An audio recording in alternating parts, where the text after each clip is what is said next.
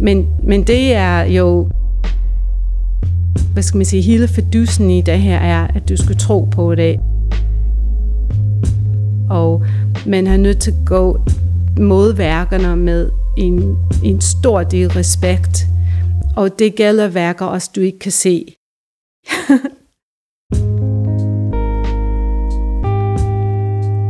På et hvert kunstmuseum, der findes der værker, hvor at lige meget hvor længe man kigger på dem, og hvor meget man end læser om dem på det der lille skilt på væggen, så fatter man dem simpelthen bare ikke.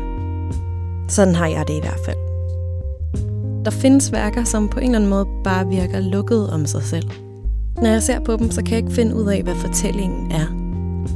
Og hvis værket ikke har en fortælling, så ved jeg ikke, hvordan jeg skal opleve det. Det er blandt andet noget af det, som den her podcast går ud på. At knytte fortællinger til værkerne. Og der er i særdeleshed et værk på Statens Museum for Kunst, som fremstår som et komplet mysterie for mig. Og det skyldes måske først og fremmest, at jeg ikke kan se det.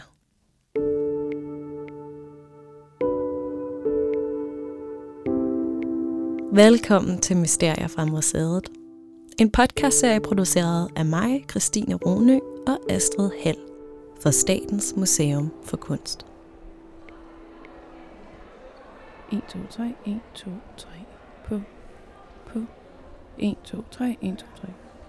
Når man besøger SMK, så starter man med at træde ind af svingdørene og ind i den her store indgangshal. Og hvis man så går op ad vindeltrappen, så kan man se, at ordet Danmark står malet med store sorte bogstaver på væggen på den ene langside. Og på den modsatte langside, der er væggen altså hvid og tom. Eller sådan ser det i hvert fald ud. Men der findes det skjulte maleri. Malet af Lise Malinowski og konceptualiseret af Opus 90-kunstneren Erik Andersen. Det skjulte maleri er 9 meter langt og fylder 50 kvadratmeter. Altså størrelsesmæssigt, hvad der svarer til, hvis man hængte en en-til-en plantegning af en almindelig toværelseslejlighed op på væggen. Og alligevel, så er det ikke noget, der sådan lige springer i øjnene.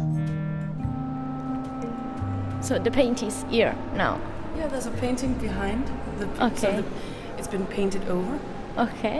Yeah. What do you think about that?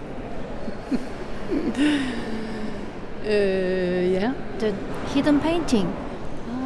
Imagine there is a painting. Oh, right.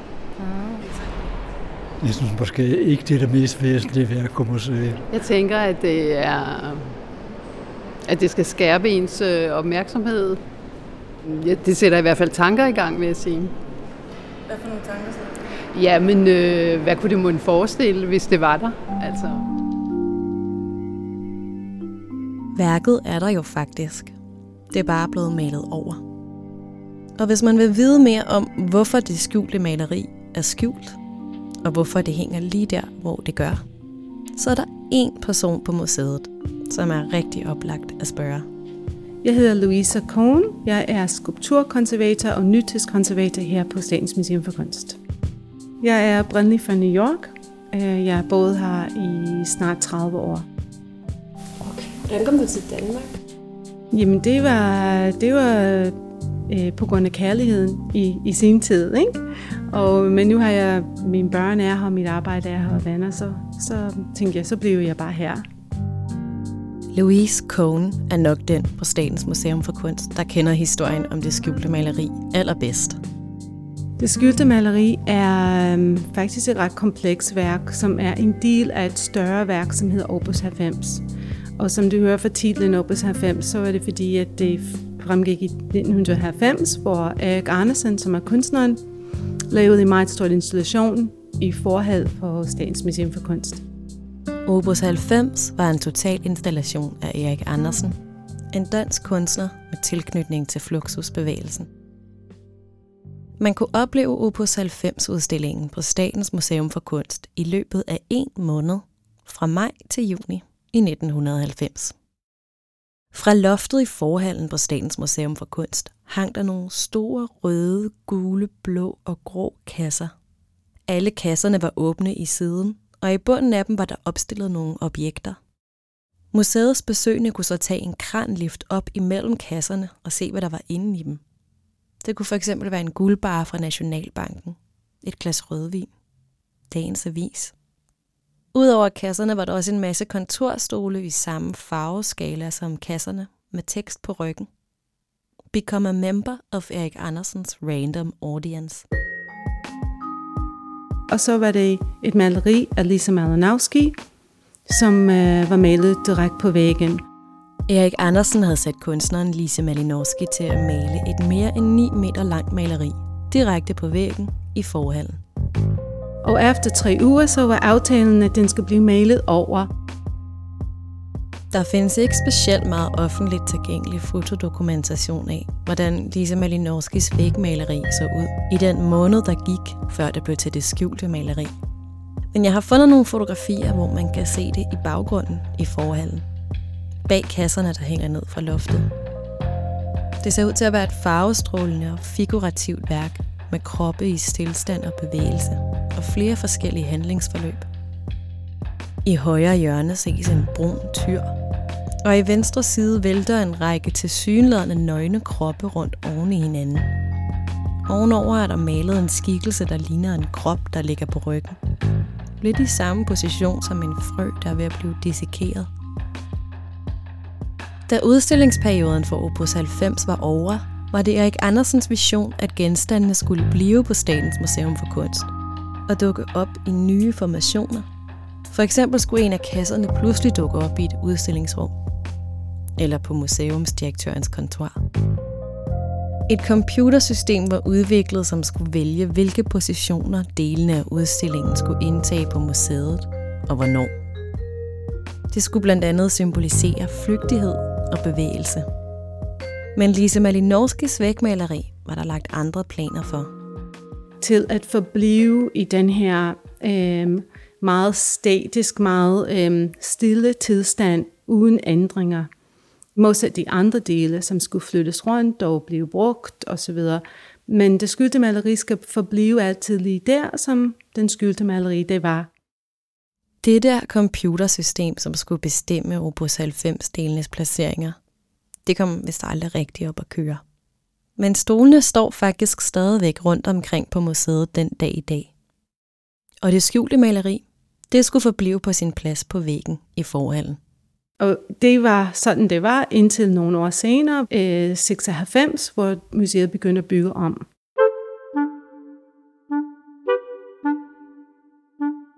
Da de begyndte at bygge om, så var den væg, eller de vægge, hvor maleriet befinder sig, de skal rives ned. Og øhm, museet øh, kunne ikke rigtig finde ud af, hvad de skulle gøre ved den, fordi de tænkte, jamen, hvordan skulle vi få den her maleri ned for den her væg?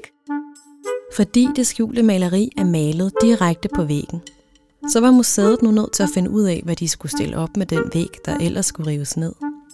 Hele byggeriet blev forsinket på grund af den her beslutningsproces.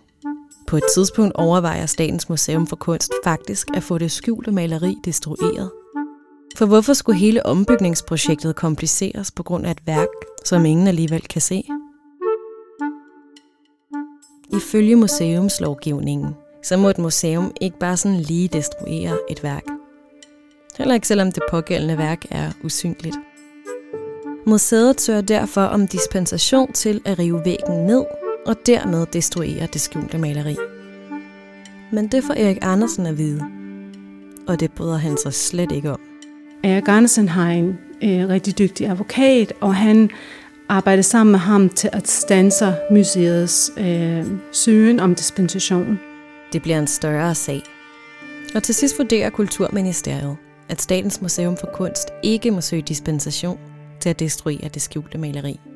Så, så gik museet i gang med at finde en løsning, og, øhm, og det er der, hvor jeg kom ind i billedet som studerende på konservatorskolen, hvor øh, jeg havde speciale på det tidspunkt i vægmalerier.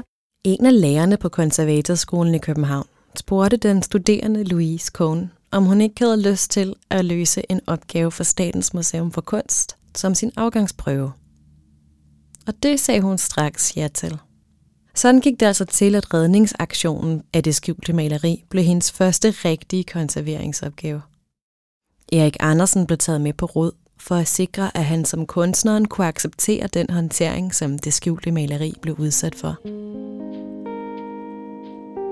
Arbejdet består af at flytte, det er det vi blev enige om, at flytte værket fra stuen til første sal i nøjagtigt den samme position, bare en etage højere op. Og den metode, vi brugte, hedder, det hedder en strappo. Strappo betyder rive eller flå på italiensk. Og strappo-teknikken er en italiensk konserveringsteknik, som kort fortalt går ud på, at man hæfter et materiale, en såkaldt forsidesikring, på det vægmaleri, man vil fjerne fra væggen, og trækker det af. Traditionelt vil man bruge materialer som for eksempel silkepapir, som blev limet over vægmaleriet. Og når man så havde overført sin fresko til den nye position, kunne silkepapiret trækkes af. Men det skjulte maleri var på mange måder et anderledes projekt. Og Louise og hendes medkonservator var nødt til at bruge noget lidt stærkere materiale end silkepapir. I det her tilfælde øhm, hæftede vi øh, glasfiber på væggen. Øhm, sådan tynd øh, glasfiber, ligesom, ja, hvad skal man sige, tapet. Øh, bare sådan øh, stærkere. I det her tilfælde, så, så skal vi ikke fjerne det. Vi skal lade det blive, fordi det kan indgå som en del af værket øh, ved at have det her nye tapet på, fordi den havde tapet på i forvejen, øh, da den blev malet over. Så har de også tapetseret. Så det var bare sådan et ekstra lag ovenpå det, der allerede var. Det skjulte maleri var så stort, at det var umuligt at fjerne i et stykke. Det, det er et ret, øh, hvad skal man sige, det er et stort indgreb i værket, at vi har besluttet for at skære den op. Men det var simpelthen bare for stort, at vi kunne ikke håndtere den. Den ville have knækket og alt muligt. Den måde, vi gjorde det på, var at lægge pasmærker på, så vi vidste lige præcis, hvor det hørte til, og skære meget, meget skarpe linjer, øh, sådan at det ikke blev ligesom revet op. Og det fungerede super godt øh, i forhold til håndtering af den, men de var stadigvæk nogle meget store stykker. Louise og holdet af konservatorer klistrede glasfiber på væggen og trak store stykker af maleriet, som de så nummererede, så de vidste i hvilken rækkefølge de skulle hænge dem op på væggen på første sal. Det det har været et ret stort stykke arbejde. Ja, det var ret stort. Hvor lang tid tog det? Det tog cirka tre måneder, og øhm, ja, jeg fik også en god karakter. Louise må altså være en af de få konservatorer i verden, som har arbejdet med at bevare et usynligt værk. Det lyder på en eller anden måde fuldstændigt uvirkeligt.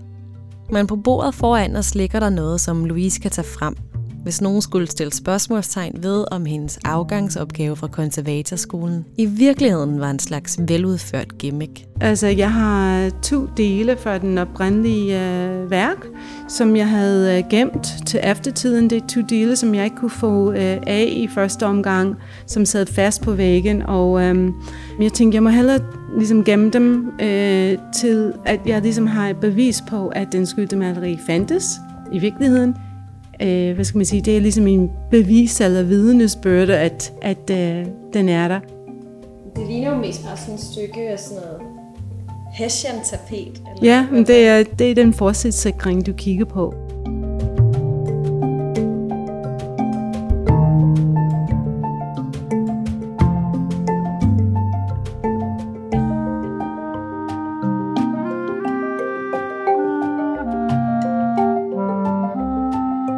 Efter projektet var overstået, og det skjulte maleri hang på sin nye plads på første sal i det nyombyggede Statens Museum for Kunst, gik der ikke ret lang tid, før der opstod et nyt problem. I 2002 placerede Statens Museum for Kunst nemlig et værk oven på det skjulte maleri. Et stort, tungt udsnit af Ragnarok-frisen af Hermann Ernst Freund. Der blev boret store bolde ind i væggen, hvor det skjulte maleri hang for at frisen skulle kunne hænge fast. Erik Andersen klagede over behandlingen af hans værk og kontaktede Louise, som nu var blevet ansat på museet. Så spurgte han mig, hvis jeg kunne øh, reparere den ved at udfylde hullerne, hvor det her relief, hvor de har boret ind igennem øh, væggen, hvis jeg kan udfylde det med de rigtige farver, som svarer til ligesom det maleri, der var indunder. Og altså, det har jeg godt nok aldrig prøvet før, at lave en usynlig retuschering oven i købet. Men øhm, jeg gjorde det, altså jeg blandede farver i min, i mine øh, mørtel, og øhm, så godt jeg kunne i forhold til det billede, jeg havde af værket, og den placering sådan cirka, og så puttede jeg det ind i de der huller, sådan at måske øh, har jeg ramt rigtigt. Jeg kan ikke se det. Det håber jeg. Det lyder som om, at Erik Andersen har haft bogstaveligt talt blind tillid til Louise og lagt sit værk i hendes hænder. Jeg tænker umiddelbart, at det må være et ret specielt bånd, der kan opstå imellem en kunstner, der har en vision for sit værk, og så konservatoren, der skal få værket til at leve og beskytte det imod udefrakommende trusler. Jeg tror, han forstår godt, at, øh, at jeg, jeg, jeg vil ikke gå på kompromis med det her. Altså, jeg tager ham alvorligt, og, øhm, og, og jeg tror, at, øhm, at det kan han mærke, ikke? at, at øh, altså, jeg passer på hans ting. Men hvis der er et særligt bånd mellem kunstneren og konservatoren, så forestiller jeg mig, at der er en anden relation, der må være lidt mere besværlig. Det kan være den imellem kunstneren og publikum. Hvad, hvad tænker I umiddelbart? Må jeg jo kigge, om jeg kan se det. Øh, jamen, jeg blev forvirret.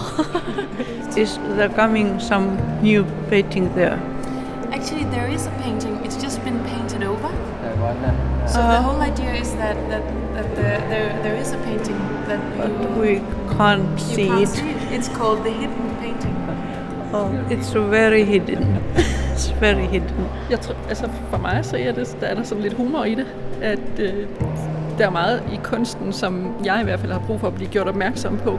Og hvis jeg ikke lige ser det selv, så, så er der ret nogen, der kan fortælle mig det, hvad det er, jeg ser. Og her ser man jo umiddelbart ingenting.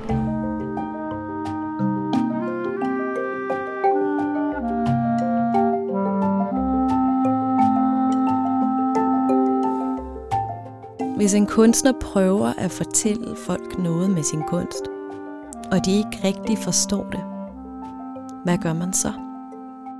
På museet er der en masse mennesker, der arbejder for, at vi skal kunne se noget i det, der ellers kan ligne ingenting, eller bare være lidt svært tilgængeligt. Og det er folk som Berit her. Jeg hedder Berit Anne Larsen, og jeg er formidlings- og udstillingschef. Min opgave er at være brugernes eller de besøgendes ambassadør.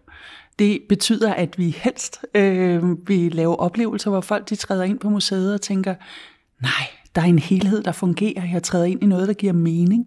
Hvordan finder man ud af, at man gerne vil være den, der står mellem en kunstner og hans eller hendes værk? Og giver det mening for en tredje part, nemlig beskueren? Jeg, jeg voksede op ned til sådan en, en øh, sø, øh, hvor vi faktisk lavede, øh, fandt alle mulige ting, potteskov og sådan noget. Og så lavede vi faktisk et museum i et legehus. Øh, så jeg, har, jeg tror egentlig altid, jeg har været meget optaget af at tilrettelægge ting i rum. Alle mennesker tilgår kunst forskelligt. Og for nogen kan kunst virke decideret afskrækkende. Måske fordi det vækker minder fra en skoletid, hvor man skulle analysere og forstå kunsten ud fra nogle faste principper. Jeg ved ikke, om det er traumatiske oplevelser i dansk undervisning, eller sådan noget, at man ligesom synes, man skal kunne sige, hvad det handler om. Lære nogle koder, så kunstens hemmelighed kunne afdækkes med et facit. Og i virkeligheden, så, så handler kunst jo netop om, at man ikke kan sige det, at ens øh, sprog kommer til kort. Det er ikke meningen, at du skal gå derfra og sige, ding, nu har jeg ligesom fundet løsningen på det skjulte maleri. Men hvordan tilgår man så kunst? Især den slags, som enten er usynlig, eller bare svær at afkode ved første øjekast.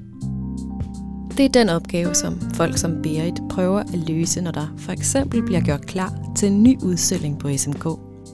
Formidleren må godt, eller formidlingen øh, må godt opleve som, at du har taget en god ven med øh, ind i udstillingen, eller i samlingen, eller i oplevelsen af værket, som kan hjælpe dig til måske at gøre oplevelsen endnu stærkere, og måske også bedre. Hvad er det, vi har her? Hvad lægger du mærke til? Hvad ser du? Hvad, hvad undrer du dig over? Og så bliver det egentlig hurtigt et spørgsmål om, hvad er det egentlig for en fortælling, jeg kan få ud af det her værk? I de udstillinger, hvor værkerne er flere hundrede år gamle, er der selv sagt ikke det store samarbejde med kunstneren. Men i forbindelse med formidlingen af de mere moderne værker, der er situationen lidt en anden. Hvis det er nogen, der lever, for eksempel når vi laver X-rumsudstillinger, eller den store Jan Våge-udstilling, vi lavede, øh, der er kunstneren jo meget nærværende. Jeg har en eller anden forestilling om, at de fleste kunstnere jo nok vil sige, at deres kunst taler for sig selv, og ikke behøver nogen dåseåbner eller pædagogiske fortolkninger og forklaringsmodeller. Mange kunstnere har jo valgt den formidling, der er deres kunst, så den taler i sig selv. Så øh, jeg vil sige, at mange kunstnere kan godt være sig lidt ved øh, formidlere, fordi de tænker, åh oh, nej, det er sådan nogen, der skal ind og oversætte det, jeg har lavet, og så oversætter de det til noget, jeg ikke bryder mig om. Derfor har Berit en samtale med kunstneren i begyndelsen af samarbejdet. For at sørge for, at kunstneren og museet er enige om, hvad der er værkernes fortælling, og hvordan den skal serveres for museets besøgende. Det er jo en form for sådan også nærmest psykologisk kontrakt, man indgår. Øh, hvad er du med på? Hvordan, øh, hvad, hvad ligger der meget på scene? Hvad bryder du dig ikke så meget om? Det handler altså om at finde en gylden middelvej mellem kunstens eget sprog og så de forskellige behov for fortolkning, som museumsgæsterne måtte have, når de træder ind i udstillingsrummet. Mange mennesker kan føle sig super afvist af at komme ind i et rum, hvor de ikke ved, hvad der skal ske med dem. Det er der nogen, der bare bliver tændt af, og synes, det er jo, det er jo fantastisk. Det, det kunst handler om, det her destabiliserer mig og, og får mig lidt ud på dyb vand. Om det så er en trygt guide eller en audio guide, et møde med en omviser eller en tilrettelæggelse af rummet. Det skal altså afstemmes med kunstneren, og det er en ret vigtig proces. Særligt i forbindelse med X-rummet, som er SMK's platform for samtidskunst. To gange om året er der nye udstillinger i X-rummet, hvor kunstneren over en længere periode skaber installationer og værker specifikt til dette rum. Der kan jeg godt opleve en, en vis sådan, øh, øh, frygtsomhed over for, at, at formidlingen bliver en slags overgreb. I forbindelse med udstillingen Så længe det varer, er den tyske kunstner Neri Bagramian fra 2017 til 2018 oplevede Berit, at formidlingsopgaven ikke var løst helt så godt, som den kunne. Installationen forestillede en høj, spinkel konstruktion med en næsten glasagtig top. En slags gennemsigtig afstøbning af et loft, der stod på nogle meget spinkle ben. Man kunne næsten opleve det som en, en skrøbelighed, som et insekt på meget tynde, lange ben. Og øh, da jeg så det første gang, så tænkte jeg bare, nej, hvor er det smukt. Du fik som en anden måde at gå på i rummet, fordi du tænkte, det, det skal ikke gå i stykker. Til værket var der mange kunstfaglige referencer. Men alligevel så Berit, at der manglede den her venlige hånd, der kunne gøre den besøgende lidt mere tryg i oplevelsen. I forbindelse med udstillingen fik SMK et par kritiske anmeldelser, der kritiserede samtidskunst for at være lukket om sig selv på en måde, så kun få individer kunne gå rundt og nikke indforstået af værkerne. Rune Gade, Dagbladet Information. I den irriterende formidlingsjargon på SMK hedder det, at Nairi Bagramian med overflytningen til X-rummet sætter fokus på den gensidige afhængighed mellem den kunstneriske skabelse og den institutionelle repræsentation. Formidlingen bistår med andre ord ikke i at afhjælpe det vanskeligt tilgængelige i værket, men Mathias Vasborello, Kunsten Nu. Der er tale om klassisk konceptuel og institutionskritisk kunst, når vi træder ind i X-rummet og møder, ja, ikke så meget. Berit siger, at hun er enig i den kritik. Og problemet lå i, at den der forudgående samtale med kunstneren ikke havde fundet sted i tilfælde med Neri Bagramian. Vi visker tavlen helt ren og gør kunstneren til suveræn i rummet. Øh, og så, så gør man sig måske en lille smule blind for alle de betydninger, der er jo farmet ind i et rum alligevel, i form af alle de mennesker, der træder ind i det, som har brug for at få slået en eller anden øh, skematik an.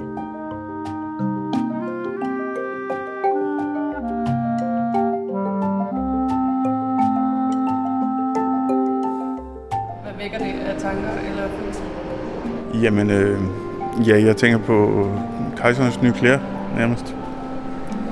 Jeg synes, det, det er jo ingenting. Altså, der er jo ikke noget.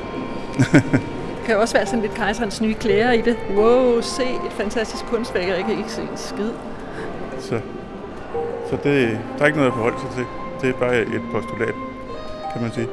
Altså, jeg tænkte også sådan lidt det der kejserens nye klæder, og et eller andet, at man øh, jeg ved ikke, lidt bliver snydt på en eller anden måde. Ja. Havde I bemærket det? Overhovedet ikke, du. Ikke hvis ikke du havde sagt det. Nej. Nej, slet ikke.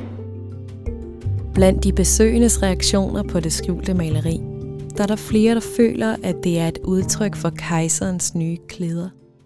Væggen har vidderligt ikke noget på.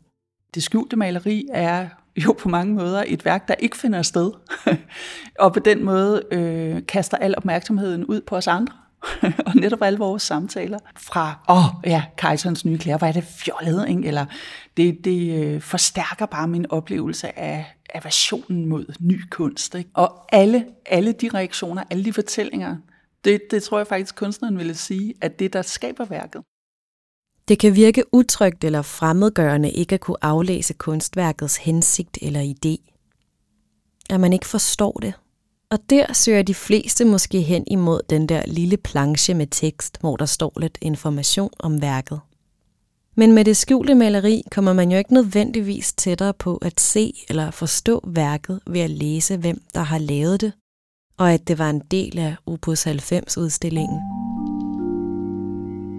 Berit siger, at meningen med det skjulte maleri måske i virkeligheden kan være hele samtalen om det. Og der vil jeg egentlig også synes, det var lidt ærgerligt, hvis der var for mange lange plancher på væggen. Ikke? Altså, fordi så bliver det jo lige pludselig næsten kunsten. Ikke?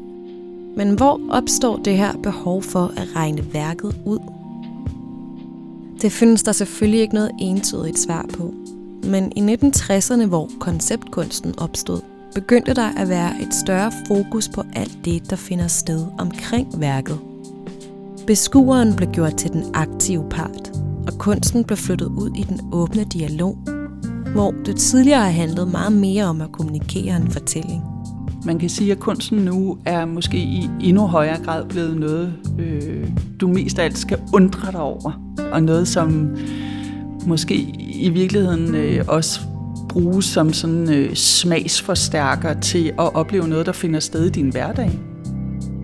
Så når folk de hækler et øh, etui til en lygtepæl, gud, så ser du jo den lygtepæl, du måske cykler forbi hver dag. Og kunsten i positiv forstand bliver sådan, måske sådan en lille sten i skoen, der får dig til at gå en lille smule anderledes, end det gjorde før. Ikke? I forhandlen på SMK hænger der en stor lysekrone. Den er flot, men den skiller sig måske ikke sådan så meget ud, at man lige lægger mærke til den med det samme. Men det er faktisk et stykke kunst. Og der gemmer sig en fortælling bag det værk. Kunstneren Jan Vo, der har haft den udstillet på museet, har nemlig fundet frem til den, fordi at det var den lysekrone, der hang i rummet, hvor fredstraktaten, der endte Vietnamkrigen, blev underskrevet. Det er en del af Jan Vos kunstpraksis, at genstandene har fortællinger. Men hvad hvis man ikke kender de fortællinger? Bliver lysekronen så bare en flot lysekrone? Ligesom det skjulte maleri bliver til en tom væg? Altså, jeg vil gerne hjælpe folk så langt jeg kan. Men, men jeg synes også, det er fint, at mange værker må, må tale lidt selv. Det synes jeg også er vigtigt at tro på, når man er i et kunstmuseum. Der behøver ikke at være en oversættelse i form af en tekst til alle ting. Øh, det, det synes jeg faktisk ikke altid er vigtigt. Og indrømmet, det, det betyder, at et værk som Jan Vos Lysekrone kan være en, du mest bare tænker på, er den smuk? Og så kommer du ikke videre øh, fra der.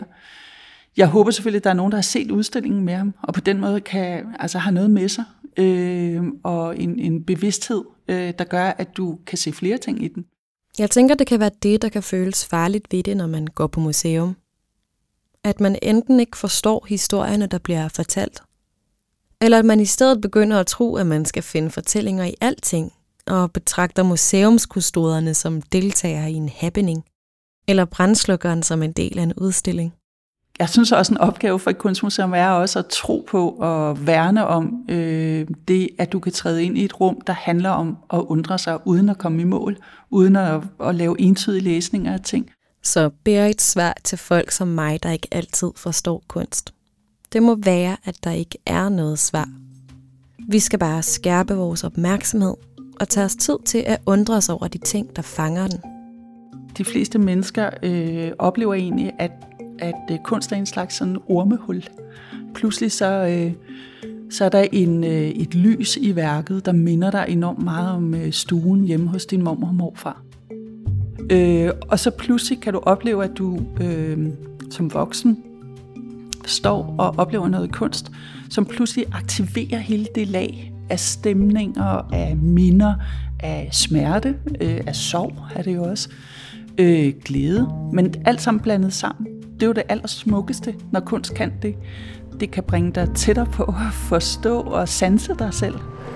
Let's put something on the wall. og, og derfor synes jeg også, det er vigtigt ikke kun at appellere til dit intellekt. Altså fantasien er selvfølgelig altså verdens bedste kunstner, så man kan godt sige, at det er da et fantastisk godt værk, godt værk det der, for jeg har, jeg har en fantastisk fantasi. Og så begynder du måske for alvor øh, som sådan en, en sansemæssig forskole til at undre dig mere. ja, nu kender jeg jo ikke øh, kunstneren som sådan, men øh, det kunne være, at han har tænkt sig udsigten ud bagved. Så, så man kunne godt tænke sig, at, at vi står og kigger ud over haven eller parken bagved over mod kirkeskolen sammen. What does it make you feel? Uh, emptiness. Big emptiness. Because there is no, uh, nothing. I mean, it's just emptiness. So after having seen the exhibits in the modern side of the museum, this is, this is you know, plain. It's a, it's a new discovery. I virkeligheden så rummer det skjulte maleri måske hele kunstens skrøbelighed i en blank flade. Er det god kunst? Det er naturalistisk. så nogle gange så handler det også om at, at huske at stoppe op og, t- og tage noget ind, som ikke umiddelbart måske appellerer til en, eller hvor man ikke fanger, at der er noget kunst her. Jeg har snakket en del med Erik omkring betydning af det skyldte maleri, og hvorfor er det nu usynligt? Hvorfor er det vigtigt, at den er her overhovedet? I, i min ligesom jeg skal man sige, forståelse af det, så er hele pointen i det skyldte maleri er at, at få fokus væk fra det, vi ser, men fokus skulle i stedet for at være på det, vi ikke kan se med det blotte øje, men mere det, der ligesom ligger på bagsiden af maleriet. Ikke? De, de ufortalte historier, eller det, som øh, øh, måske er mere hører fantasien til. Hvis man er blevet lidt nysgerrig på det skjulte maleri og Opus 90 i løbet af den sidste halve times tid, så er der her en god nyhed. Louise Cohn har nemlig skrevet en mail til mig og fortalt, at det computersystem, der i sin tid blev udviklet for at holde liv i Opus 90, det er ved at blive genetableret. Og det betyder blandt andet, at man fra efteråret vil kunne opleve Opus 90 på Statens Museum for Kunst. Så hold øje med hjemmesiden for at finde mere information løbende.